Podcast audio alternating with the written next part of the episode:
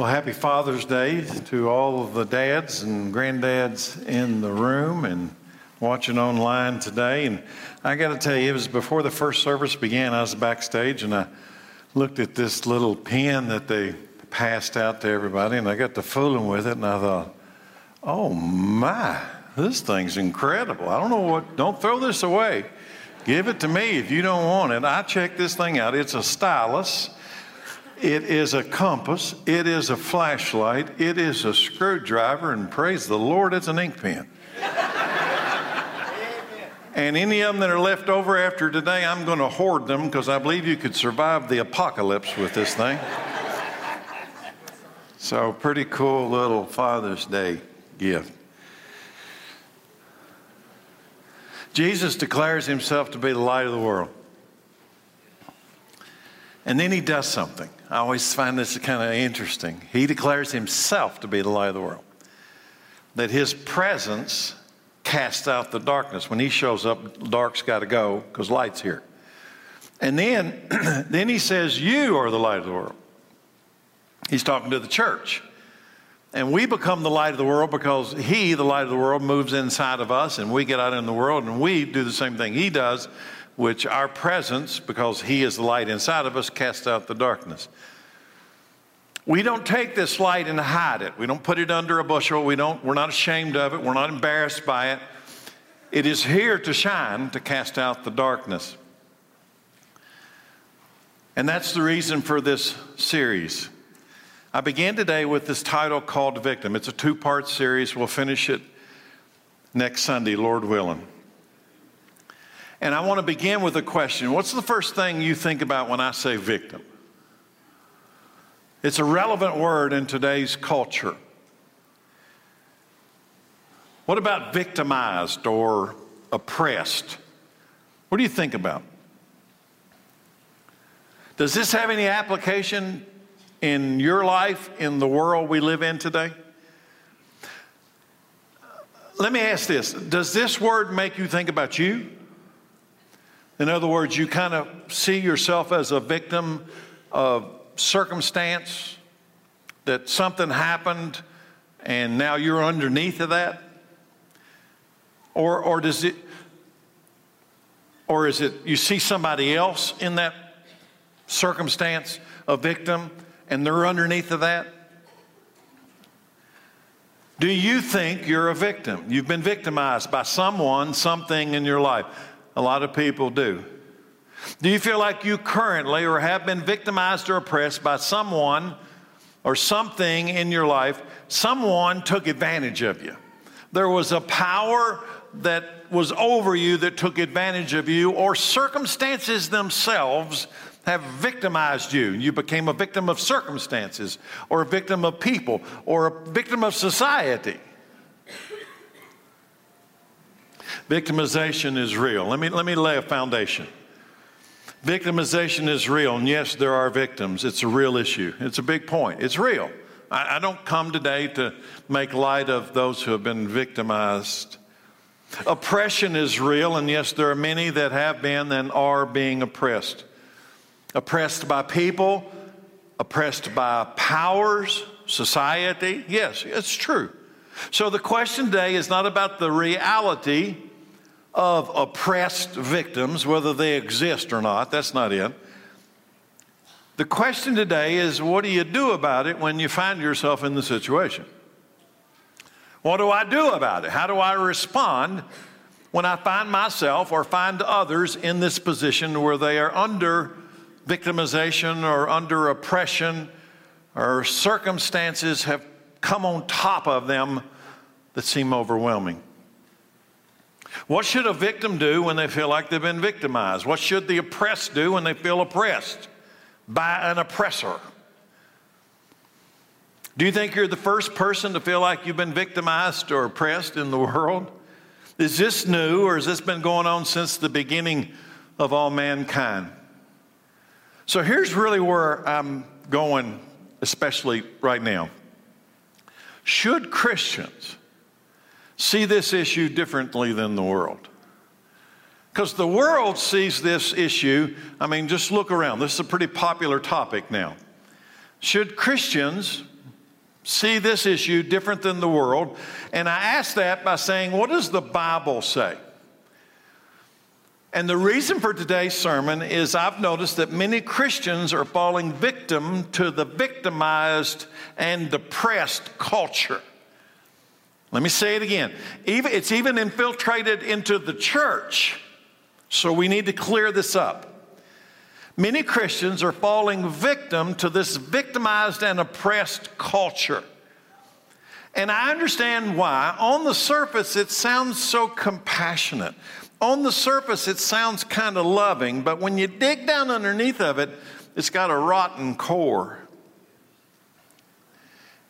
Let me give you an example. Maybe you've heard people talking about what I'm about to bring up, and you've heard the word. In fact, it's really a buzzword now. You can open up anything and any kind of news media, and it's in there. But really, you hear them talking about it, and you kind of think you understand it, but down deep, if you were asked to explain it, you couldn't. Critical race theory. In fact, if I were to poll the audience today what it means, I'd just be curious what I'd get back. I don't know.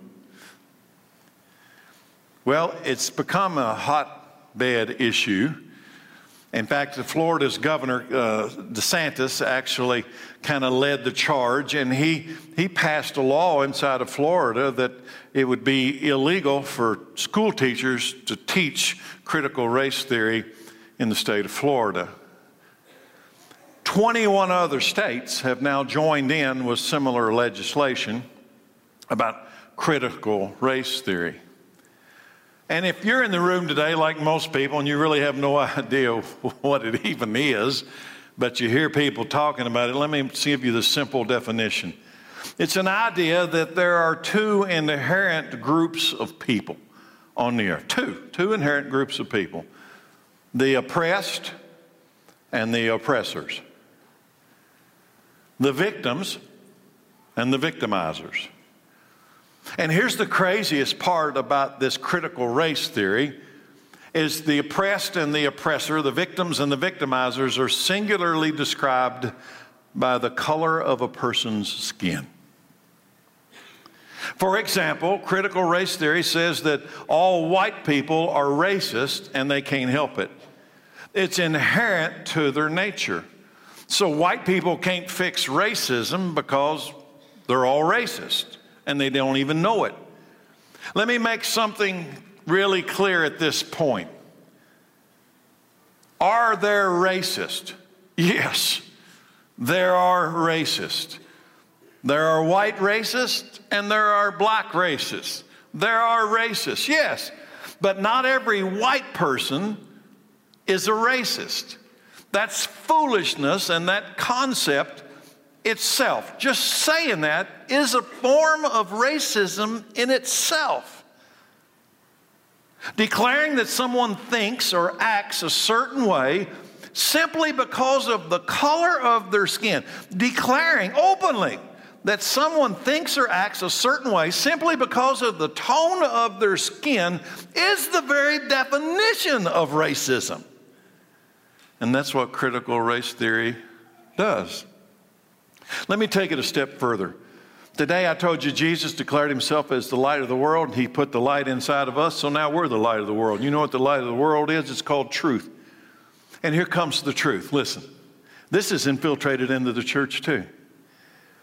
Bible believing Christians cannot accept this worldly notion of races at all. We can't do it. We can't even accept the idea of races. We believe there's only one race. Do you understand? And that's come into the church. We believe there's only one race, the human race. We all came from Adam and we came from Eve. And inside the church, there are people now that fall into this worldview that there are different races of people. Where did you get that? You got it from the world. The Bible declares that we all came from Adam and Eve. In fact, the Apostle Paul, in the New Testament. He goes to Athens, Greece, and he goes to Athens, Greece, and he preaches to the intellectual elites of his day. And to the intellectual elites of his day, he says this From one man, he's talking about Adam, from one man, one blood, One man, one blood, God created every nation, all mankind. Now, listen, you can't make it more clear than that. There are no races, there is the human race. We are all under God's creation. He created all of us. Our skin color differences, our eye shape differences have absolutely no influence on the character and heart of an individual, of that person, their spirit, their soul. It's got nothing to do with it. You know where it does come from? It's called evolution. Evolution teaches races. Do you know that? Did you learn that? Because it's truth.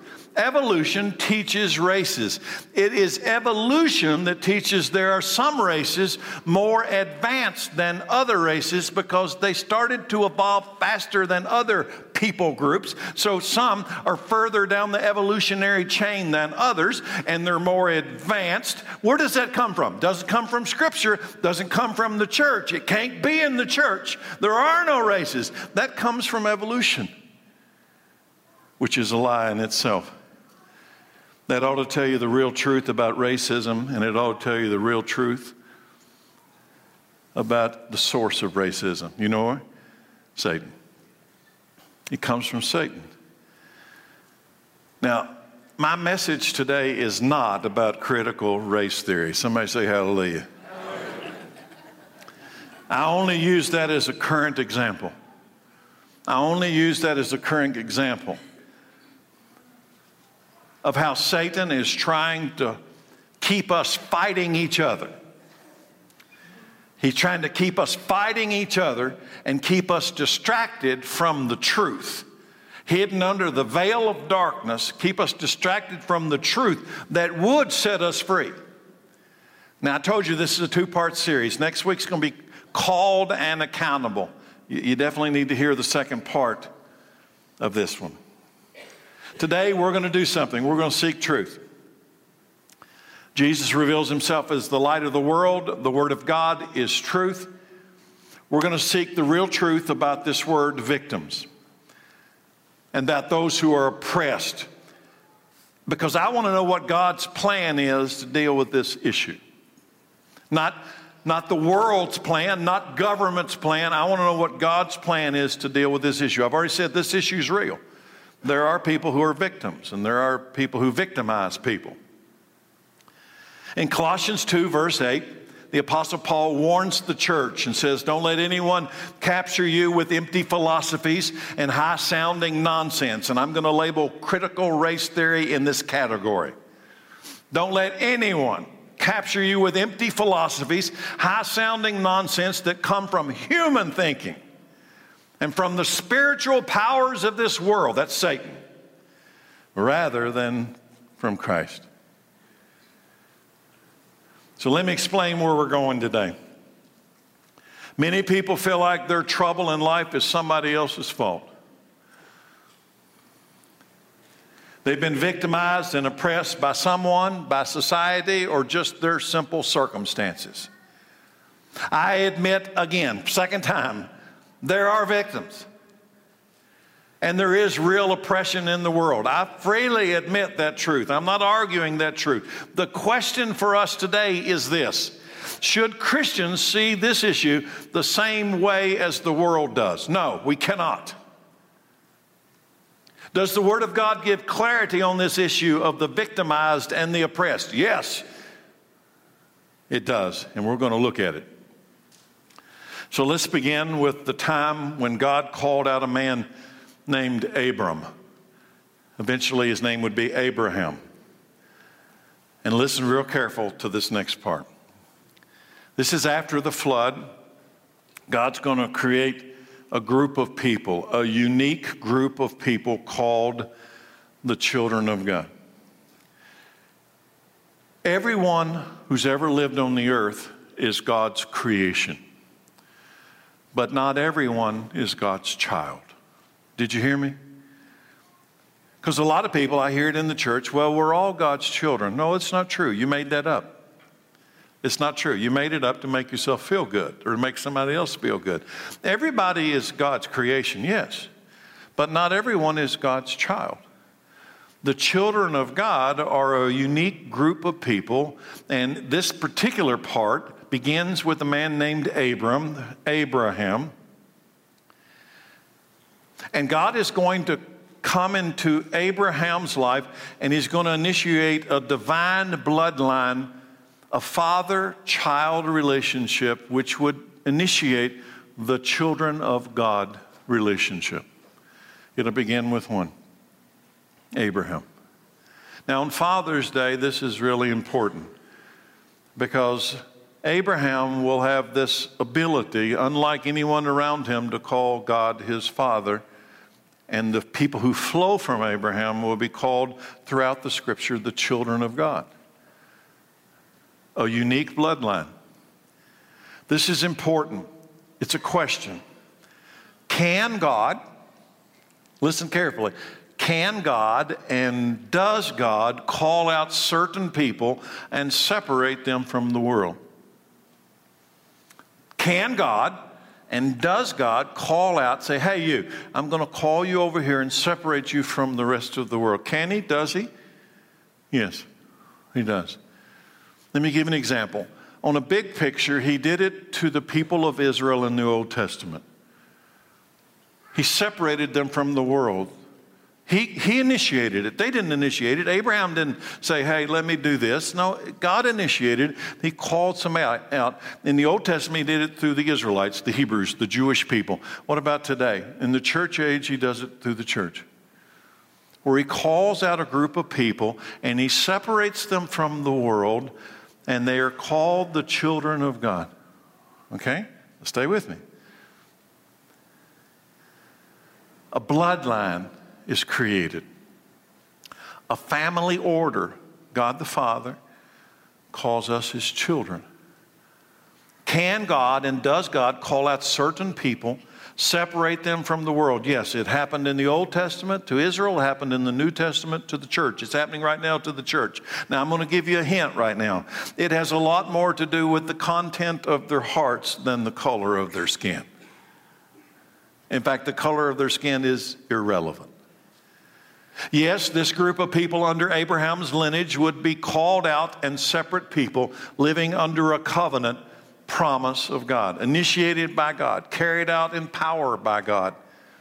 So let me give you an example. In Deuteronomy 7, verse 6, this is how the divine bloodline is described in the time of Moses, after Abraham, but it still holds true to describe what God did through Abraham. Deuteronomy 7, 6, for you, He's not talking to everybody, he's talking about a called out group of people. You are a holy people. And why are they holy? Because you belong to God. My presence has made you holy. You belong to the Lord your God. Of all the people on the earth, the Lord God has chosen you, Israel, to be his own special treasure. Does God do it? Well, obviously He does it because this is an example. Let me give you another one Deuteronomy 14 2. You have been set apart as holy to the Lord. He's talking specifically to Israel, the children of Abraham.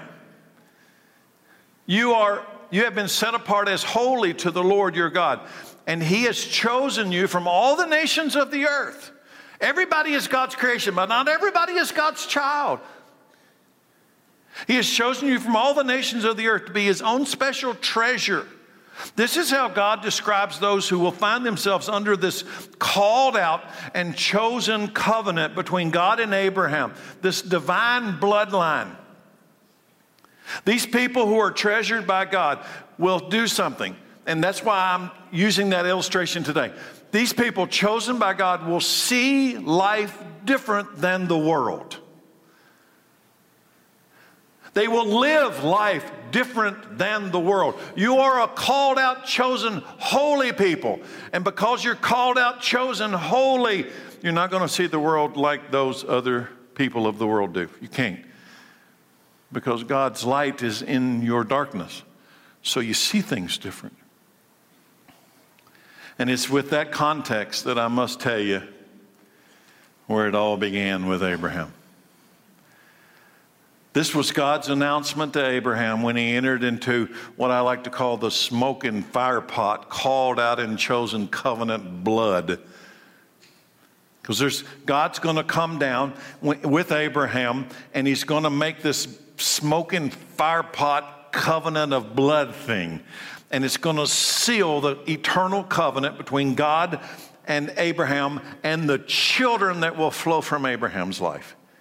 Which, by the way, he doesn't even have any children when this happened.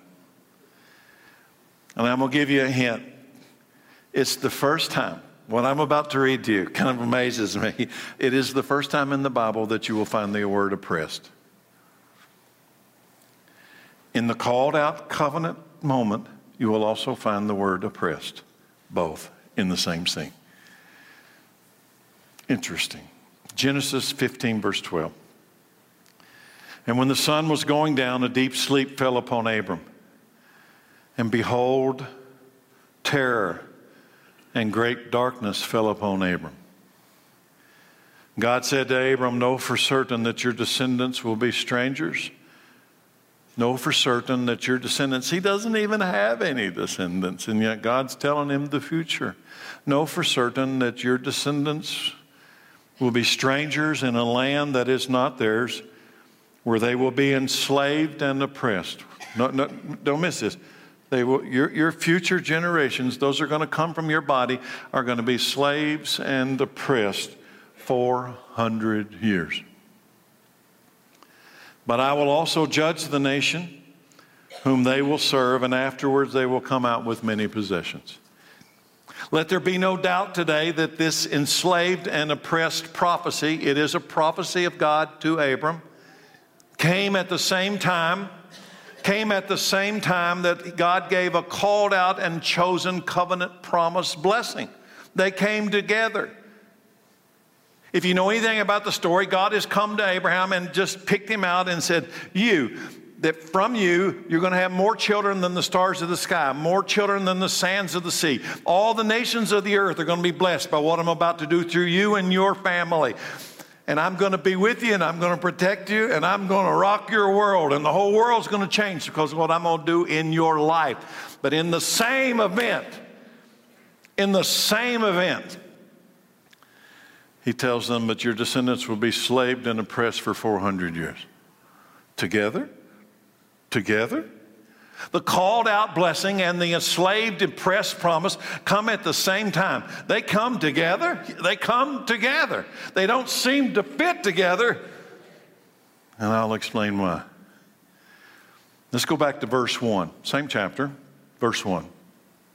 Sometime later, the Lord spoke to Abram in a vision and said to him, Don't be afraid, Abram, for I will protect you, and your reward will be great. Why does Abram need protection? Because he's about to receive the covenant called out promise of God that will make him very different from the world. And when you get the called out covenant promise of God that separates you from the world, the world won't like you. They'll be against you because you become different than they have.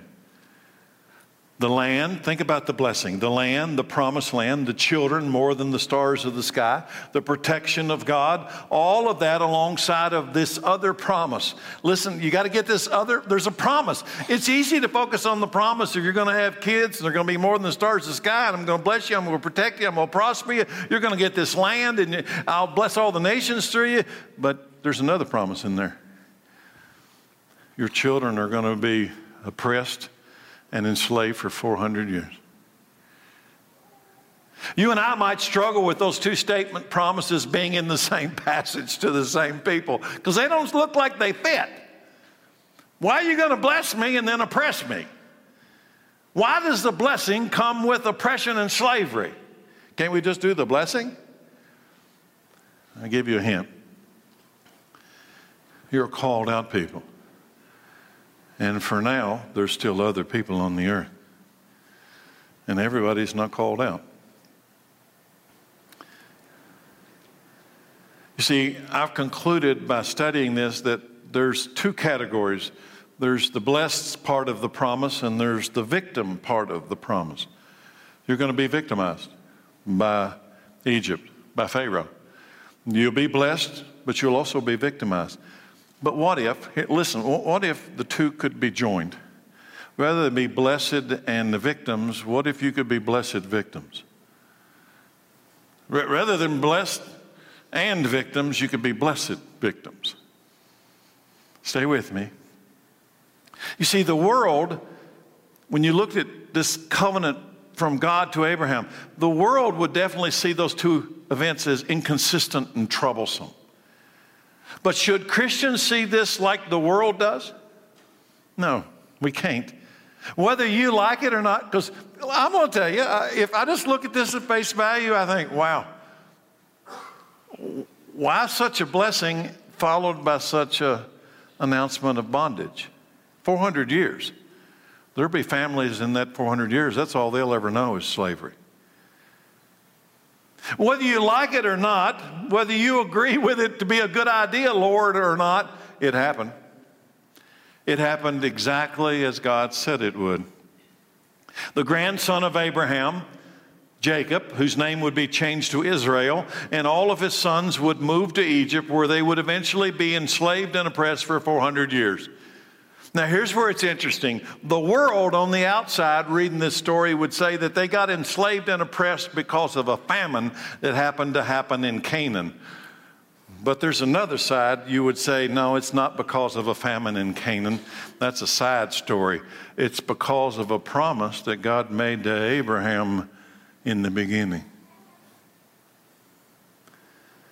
Victimized and oppressed for 400 years. Should Christians see this topic of victim in the same way the world sees it? You see, the world sees that the circumstances of the famine created the victimization. But the word says, no, it's the covenant promise of God that you will experience victimization when I call you out. See, two different perspectives. Or is it possible, because here's where it really goes, because you might wonder why would God even do that? Is it possible that God uses victimization and oppression to reveal his great name and his glory to the whole world? Is it possible that that's one of God's greatest methods to demonstrate Himself, His glory, His mercy, Himself as a Savior, Himself as a deliverer? At the end of those 400 years of victimization and oppression, God reveals this to Moses about Pharaoh. Because you got two choices. Was the bondage because of a, a, a random act of famine, or was it because of the covenant promise of Abraham? Here we go. Exodus 9:13. Then the Lord said to Moses, "Get up early in the morning, stand before Pharaoh.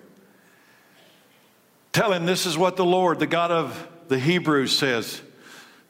It'd be so easy to read over this, but you can't. Tell him to let my people go. What, what do you mean, my people? I told you they're called out. They're, they're my people now. Everybody's God's creation, but not everybody's God's child. Let my people go so they can worship me. And if you don't, Pharaoh, I will send more plagues on you and your officials and your people, and then you will know there is no one like me in all the earth.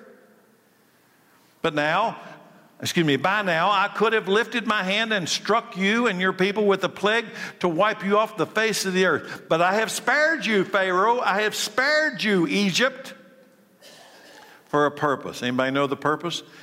It would help you understand this storyline today to show you my power and to spread my fame throughout the earth. But you still lorded over my people and refused to let them go. So tomorrow at this time, I will send a hailstorm more devastating than any in all of the history of Egypt. So I'm going to ask you a question. Was it wrong for God to call out Abraham and his future generations and offer them an eternal, divine bloodline blessing? And then, and then after calling them out, after giving them the blessing, and then allow them to be victimized and oppressed as slaves for 400 years. Is that wrong? Does that sound wrong to you? Or does that sound like, well, that's a good idea? Should the Israelites, and here's the reason I ask. So at the end of the 400 years, knowing that this happened as a covenant promise between God and Abraham, their forefather, when Moses comes and says, I have been called by the same God of Abraham to now lead you out of the, into the wilderness, into the promised land, should they follow him? Should they follow him? Because if, if the promise led them into slavery, should they trust him now? Stay with me. Is he trustworthy? And what does this, because then the question logically, and what does this ancient story have to do with us today, preacher? Would you remind me? Here's my second hint for today. That passage I just read to you is in the New Testament too. You think that's an accident? It's in the New Testament book of Hebrews, which means it applies specifically to the called out, chosen church. And that's you. And that's me. And we better be paying attention. Romans, here it is Romans 9 14. Are we saying God was unfair? is God unfair to call you, offer you this covenant blessing, and then allow you to experience slavery, bondage, victimization? Is God unfair? Of course not. For God said to Moses, this is New Testament. For God said to Moses, I will show mercy to anyone I choose, and I'll show compassion to anyone I choose. So it is God who decides to show mercy. We can neither choose it nor work for it.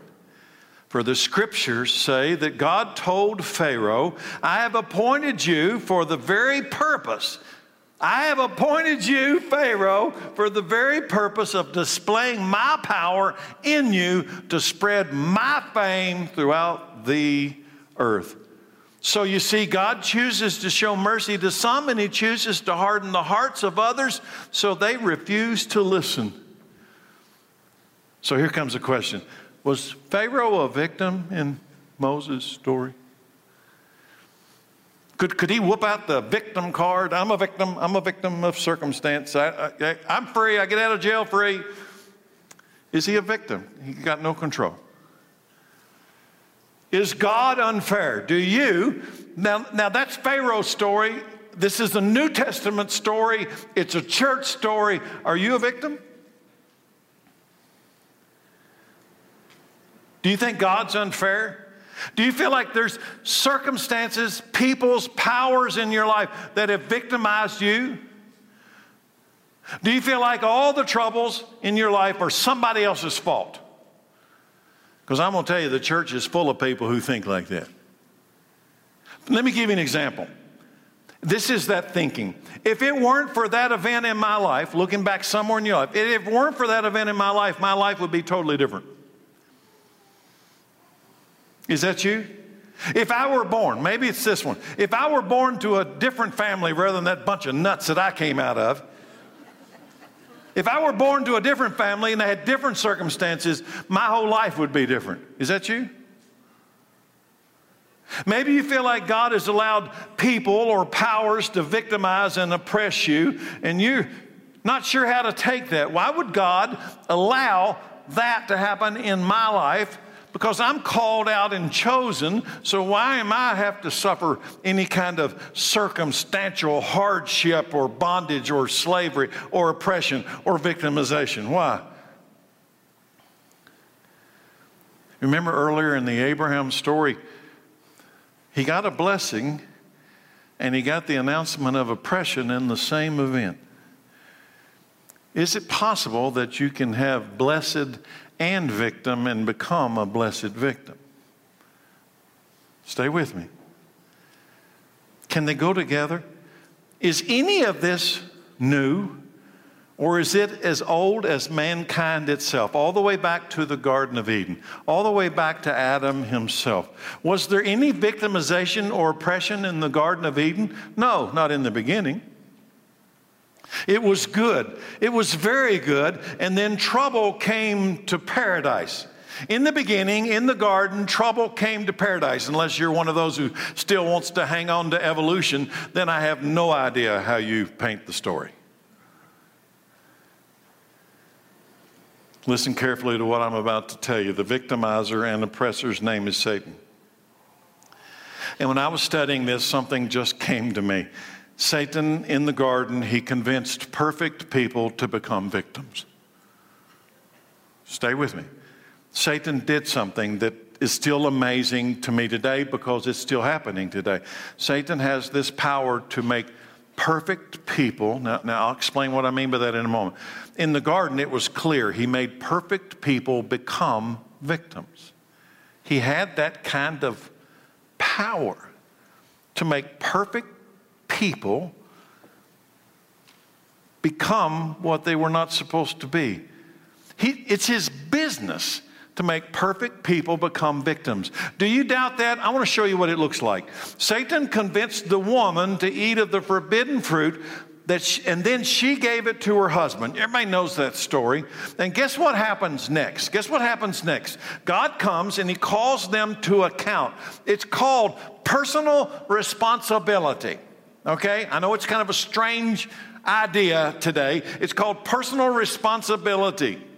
And, next week's topic will deal heavily, heavily with that. You, before I read it to you, let me, let me give you this truth. The bad thing about free will, everybody wants free will because free will is connected to freedom and liberty. Everybody wants free will. But you know what? The bad part of free will is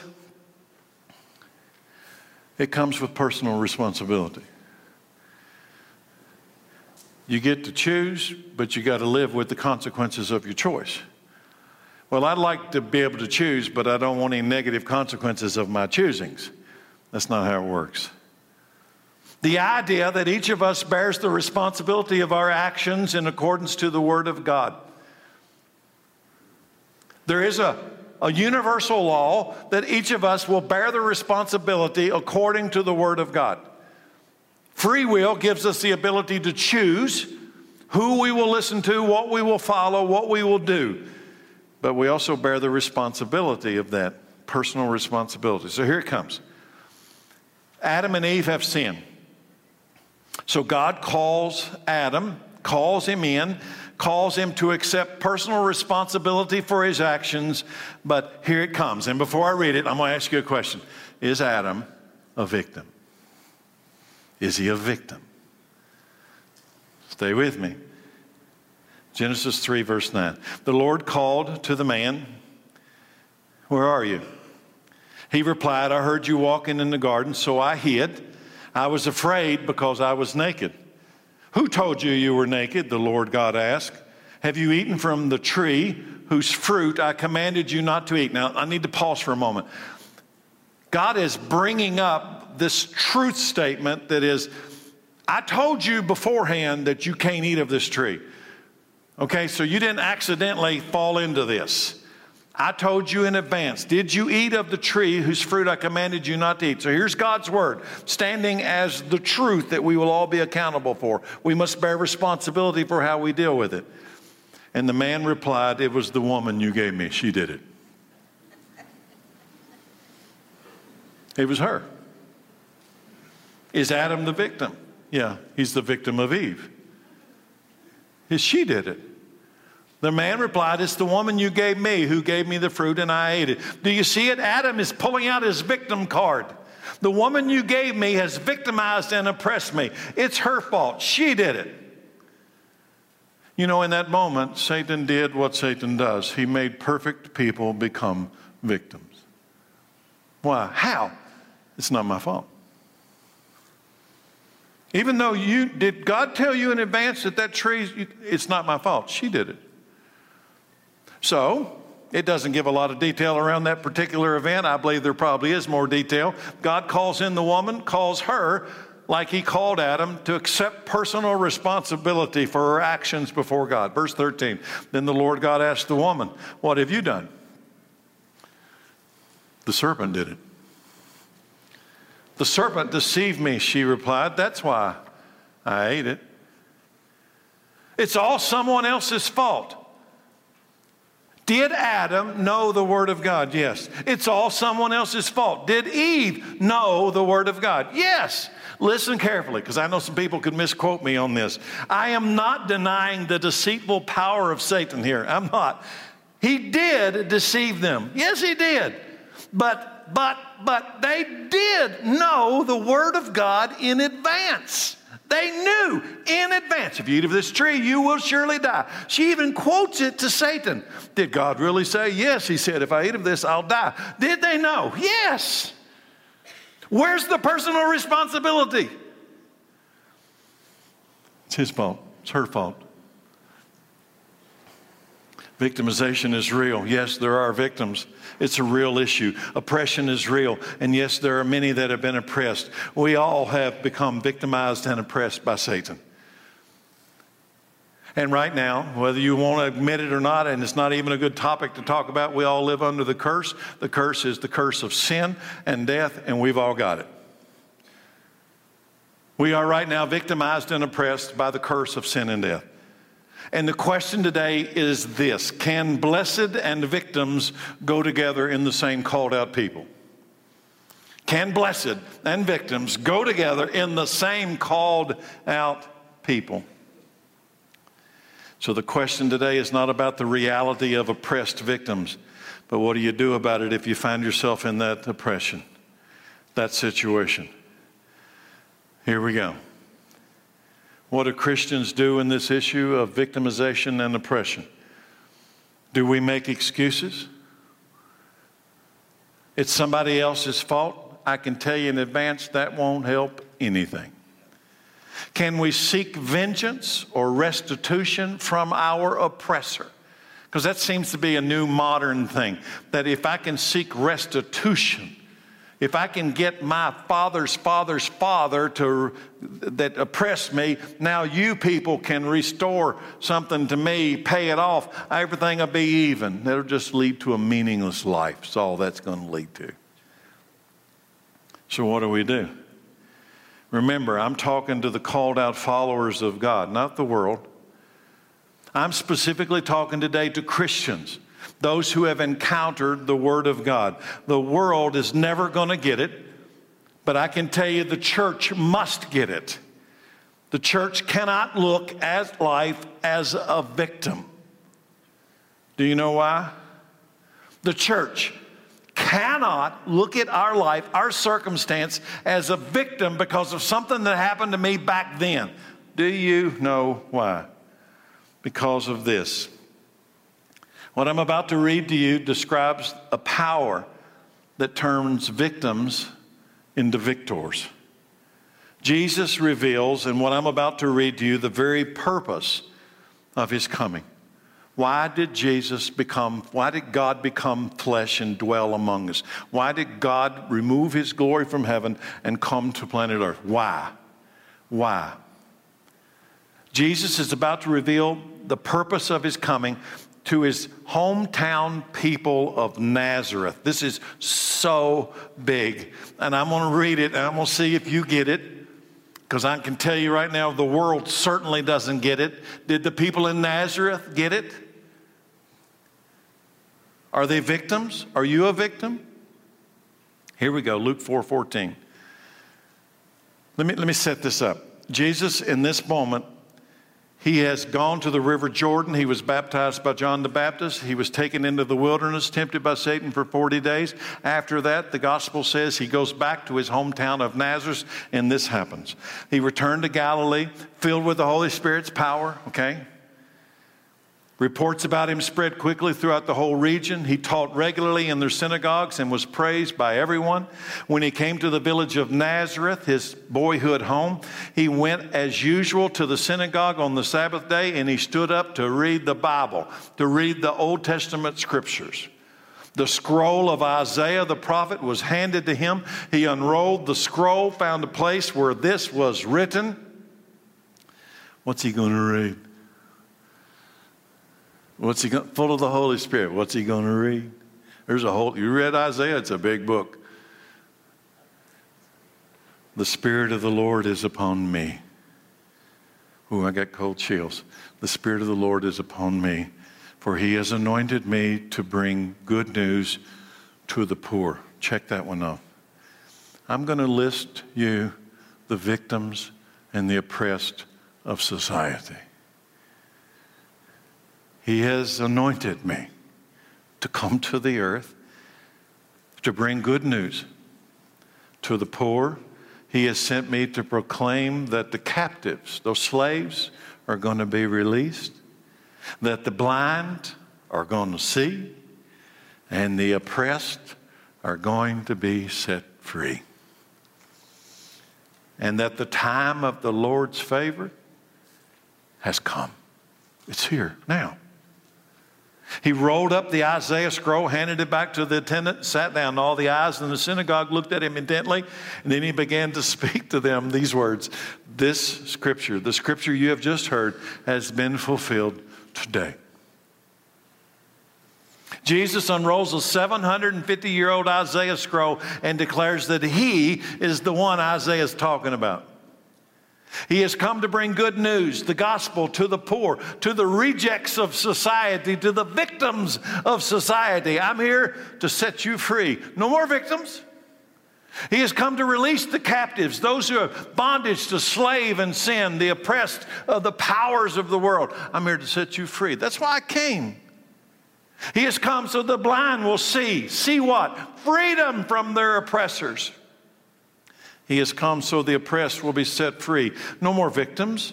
Yes, there is a victimizer. His name is Satan. And Jesus has come to set you free from his power. Yes, there is an oppressor. His name is Satan. And Jesus has come to give you victory over him. You will find this victory in Jesus. How? Listen, church, nobody wants to talk about it. You will find this victory in Jesus. How? By accepting personal responsibility for your life. And accepting this as truth. And what is that truth, preacher? We are all sinners. And we have all fallen victim to Satan's lie. That story in the garden, Satan, Adam, Eve, that's you, that's me. We all in this story. We have all fallen victim to Satan's lie. We're all sinners. We all heard the word of God, right? Did Adam, did you not know about the tree? Yeah. Eve, did you not know about the tree? Yeah. Do you not know about the way, the truth, and the life? Yeah.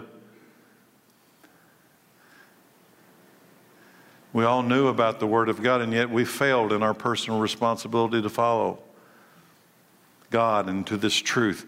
And here we are in spiritual bondage and oppression, living under the curse of our father Adam. And now Jesus is our Moses, come to set us free, ending our bondage, our slavery, and wanting to lead us into the promised land. But listen carefully you will never find this freedom that I'm talking about today, you will never experience this freedom comes through Jesus Christ by blaming everyone else for your situation. You will never experience this liberty in Christ by blaming everybody else. You must acknowledge it's me. It's me. It's me. I'm a sinner. I have transgressed God's laws. Blaming everybody else would be equivalent to say that the 400 years of bondage of Israel in Egypt was because of a famine. It's because of random circumstances. And if it weren't for those random circumstances, my life would be fine. But if I could just change that, no, if you change that, you'd still be a sinner. And you'd still be dying and you'd still be a slave to sin. You will never find this freedom by blaming everyone else for your situation. And you will never find this freedom by seeking vengeance from the oppressors of your life the person who victimized you, the person who wronged you, the person that created your terrible circumstances. You will never find freedom seeking restitution from them. In fact, what did Jesus, our deliverer, say? Forgive them. Let it go let it go. We leave that vengeance and justice to our deliverer. He'll settle the accounts, not me. Now, Jesus has stood up among his hometown people in Nazareth, Nazareth and revealed that he is their Moses, come to set them free from their victimization and oppression.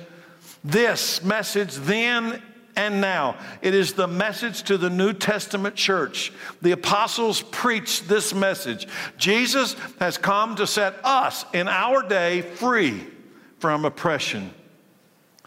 And I tell you this today, if you are in Christ, if Christ is in you, you are no longer a victim. Our deliverer has come, and you must stop living like a victim. You must stop living by thinking that the circumstances of your life have somehow, they're your problem. It isn't an outside problem, it's an inside problem. Quit blaming the trouble of your life on somebody or something else. Acts 10 38. And you know that God anointed Jesus of Nazareth with the Holy Spirit and with power.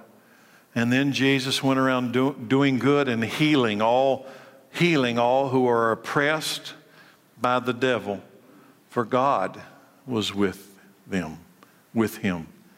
Victimization come from Satan.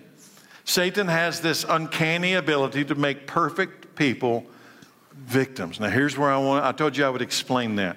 You see, in Christ, you're redeemed. If you're born again, you're redeemed. Your sins have been removed. As far as the east is from the west, you have been made perfect in the eyes of God. Why in the world, when that happens, would you ever pull the victim card out in your life?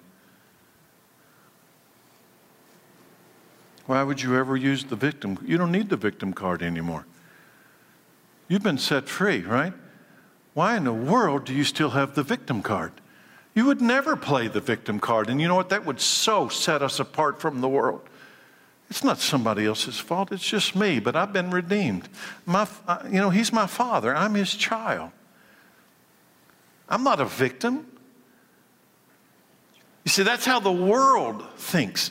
That's how the world lives. We're supposed to be the light of the world that cast out the darkness. Light of the world people don't have victim cards. They've given up their victim cards. They laid those down. Bondage and slavery are Satan's tools. Jesus came to set us free, but we must, but we must, but we must accept personal responsibility for our lives. Stop with the excuses. Stop playing the victim card. God can. Listen, what we don't understand until you read the scriptures, God can and will use your past to bring Him glory. You're not a victim.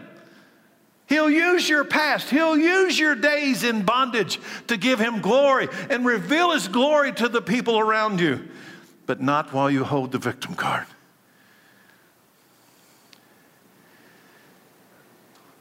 I'll prove it to you. You know, today, how many years has it been? We're still talking about the deliverer, God delivering two million people out of Egyptian bondage. We're still talking about all the miracles that he did in Pharaoh, in Egypt. In the time of their oppression, God's glory shined even brighter. God has already dealt with our victimization and oppression. You don't need to wait for your Moses to come. He's already came in fact, I declare to you that he is here today. There is one, our Moses, that has come to set us free from the oppressor Satan, but you must accept personal responsibility for your life. Stop blaming every problem in your life on somebody else that happened in your past. So here's my closing today. So, how did I told you about Jesus going to his hometown in Nazareth, unrolling the 750 year Isaiah scroll, and declaring, I'm here. I'm here. So, how did the people of Nazareth respond to Jesus' revelation? How? Let me read it to you. Luke 4:28 When they heard this, the people in the synagogue were furious. Jumping up, they mobbed him and forced him to the edge of a hill on which the town was built. They intended to push him over the cliff, but he passed right through the crowd and went on his way. Well, that's a big thank you, isn't? Why? You ever look at this and say, What? Jesus came and said, I'm the Messiah you've all been waiting for for all these years, and I'm going to set all these people free, and they try to push him off a cliff. The world would rather play the victim card than accept personal responsibility. Listen carefully. Satan is an amazing deceiver. In one hand, you hold the victim card. That's really not my fault. And over here is personal responsibility. It really is my fault. Which one? Which one? Your past, your circumstances, your life up to this point. It's always somebody else's fault. You see, here's the, here's the reason I make such a big deal about the personal responsibility and the victim card. Victims never go to the cross of Christ and bow down. Do you know why? Victims never go, they got this card, this victim card. They never go to the cross of Christ and bow down. The cross of Christ is the place where you lay down your victim card. You accept personal responsibility. You confess your sin of rebellion against God and you ask Him to forgive you of the very thing that you admit that you do. There's freedom in that. The Word of God is clear. 1 John 1, verse 8. If we claim we have no sin, it's somebody else's fault. It's not me. If we claim we have no sin, we're only fooling ourselves and we're not living in the truth. But if we confess our sin, to him. He is faithful and just to forgive us of our sins and to cleanse us from all wickedness. If we claim we've not sinned, it's not me, it's her. It's not me, it's him. It's not me, it's my circumstance. It's my parents. It's my boss. It's this culture. No, it's not. It's you. It's you. It's me. It's me if we claim we have not sinned. We're calling God a liar and we show that His word has no place in our heart. It's me. Confessing our sin is to accept personal responsibility for my life and my sin. I am a sinner. It's not somebody else's fault, it's my fault. God is not a liar. Listen, I am. You see the difference? That's why Jesus puts it this way. In Luke 9 23, he said to the crowd, If any of you wants to be my follower, you must turn from your selfish ways. You must take up a cross daily, and you must follow me. Do you understand what that means? People with victim cards never do this. You must turn from your selfish way, take up your cross daily, follow me. Well, what's the consequences? If you try to hang on to your life, you just keep that victim card stuffed away in your pocket. If you try to hang on to your life, you're going to lose your life, but if you give up your life for my sake, you'll save it. Victims never take up their cross. Victims blame others for their cross. Victims never take up their cross. The cross is for their oppressors, not them. That's why they're victims.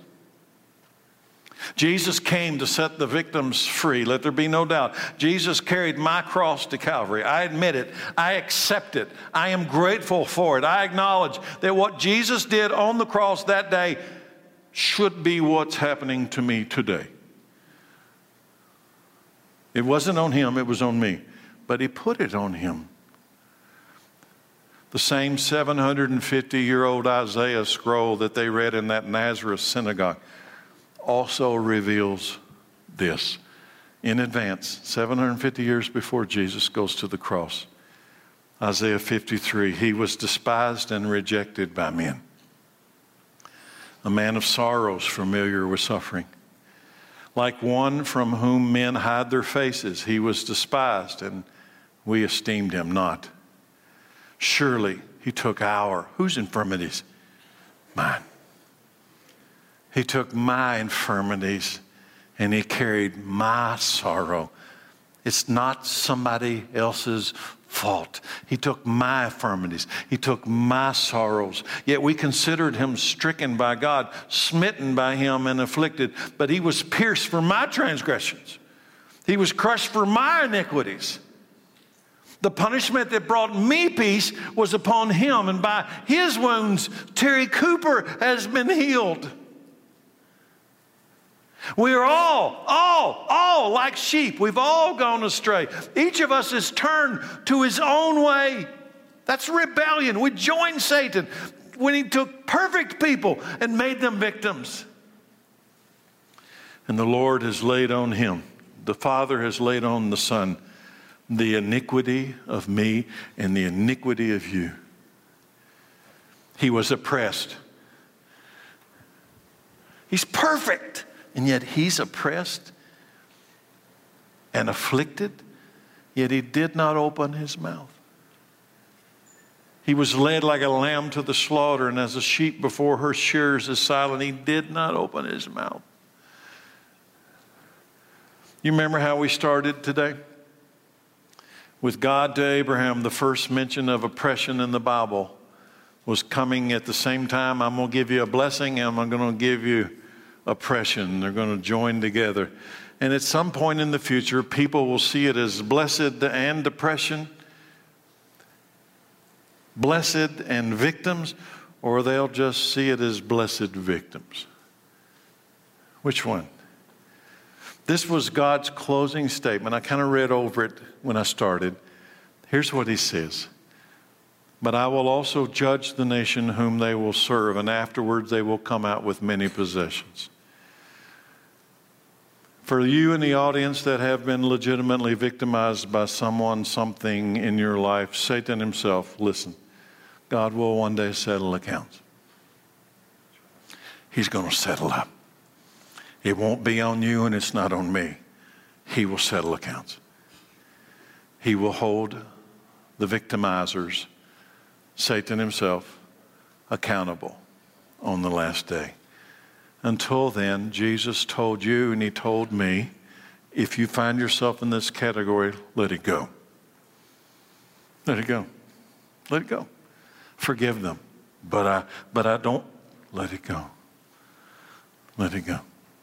If you live your life as a victim, trapped in your past, your circumstances, you want to hold on to that victim card because it makes you feel good, it makes you a slave. Let it go.